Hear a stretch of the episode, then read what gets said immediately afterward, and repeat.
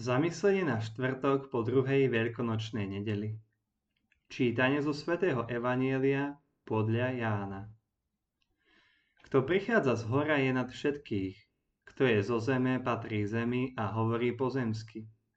Kto prichádza z neba, je nad všetkých a svedčí o tom, čo videl a počul, ale nik neprijíma jeho svedectvo. Kto prijíma jeho svedectvo, potvrdzuje, že Boh je pravdivý. Lebo ten, koho poslal Boh, hovorí Božie slová, pretože on nedáva ducha podľa miery. Otec miluje syna a dal mu do rúk všetko. Kto verí v syna, má večný život, ale kto synovi neverí, neuzrie život a spočinie na ňom Boží hnev. Evanjelium nás dnes pozýva, aby sme prestali byť čisto pozemskými ľuďmi, ktorí hovoria len o svetských veciach. Namiesto toho máme hovoriť a správať sa ako ten, kto prichádza z hora, ako Ježiš. V tomto texte opäť vidíme, že v evanjeliovom radikalizme neexistuje stredná cesta. Vždy sa musíme usilovať nasledovať Božie zmýšľanie, snažiť sa osvojiť si Kristovo cítenie a vidieť ľudí a ich okolnosti tým istým pohľadom slova, ktoré sa stalo človekom. Ak sa budeme správať ako ten, kto prichádza z hora, objavíme množstvo pozitívnych vecí, ktoré sa okolo nás neustále dejú, pretože Božia láska je nepretržité pôsobenie v prospech človeka. Ak prichádzame z hora, budeme milovať všetkých bez výnimky a náš život bude otvorenou výzvou pre ostatných, aby robili to isté. Ten, kto prichádza z hora, je nad všetkých. Preto môže každému mužovi a každej žene slúžiť presne v tom, čo potrebujú. Navyše, svedčí o tom, čo videl a počul, a jeho služba nič nestojí.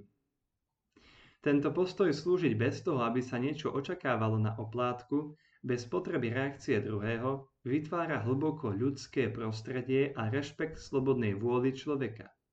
Tento postoj je nákazlivý a ostatní sa cítia slobodne pohnutí reagovať a konať rovnakým spôsobom. Napokon veriť v syna znamená mať večný život. Znamená to, že nad veriacimi nevisí súdny deň, pretože už boli súdení a dostali priaznivý rozsudok.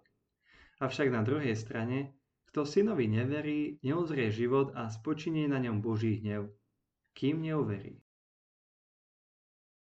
Myšlienky na dnešné evanjelium.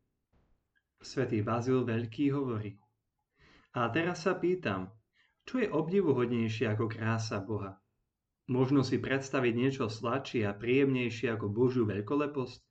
Nádhera božskej krásy je niečo absolútne nevysloviteľné. František hovorí: Poslušnosť nás často vedie cestou, ktorá nie je taká, ako si myslím, že by mala byť. Je tu aj iná poslušnosť Ježiša, ktorý hovorí Otcovi na Olivovej hore: Nech sa stane tvoja vôľa. Katechizmu. Veriť v Ježiša a v toho, ktorý ho poslal na našu spásu, je nevyhnutne potrebné na dosiahnutie spásy, keďže bez viery je nemožné páčiť sa Bohu.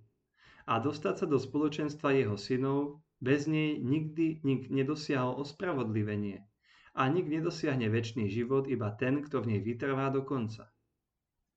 Čomu ma pozýva Duch Svätý? V čom mám nasledovať Ježiša, ktorý prichádza z hora?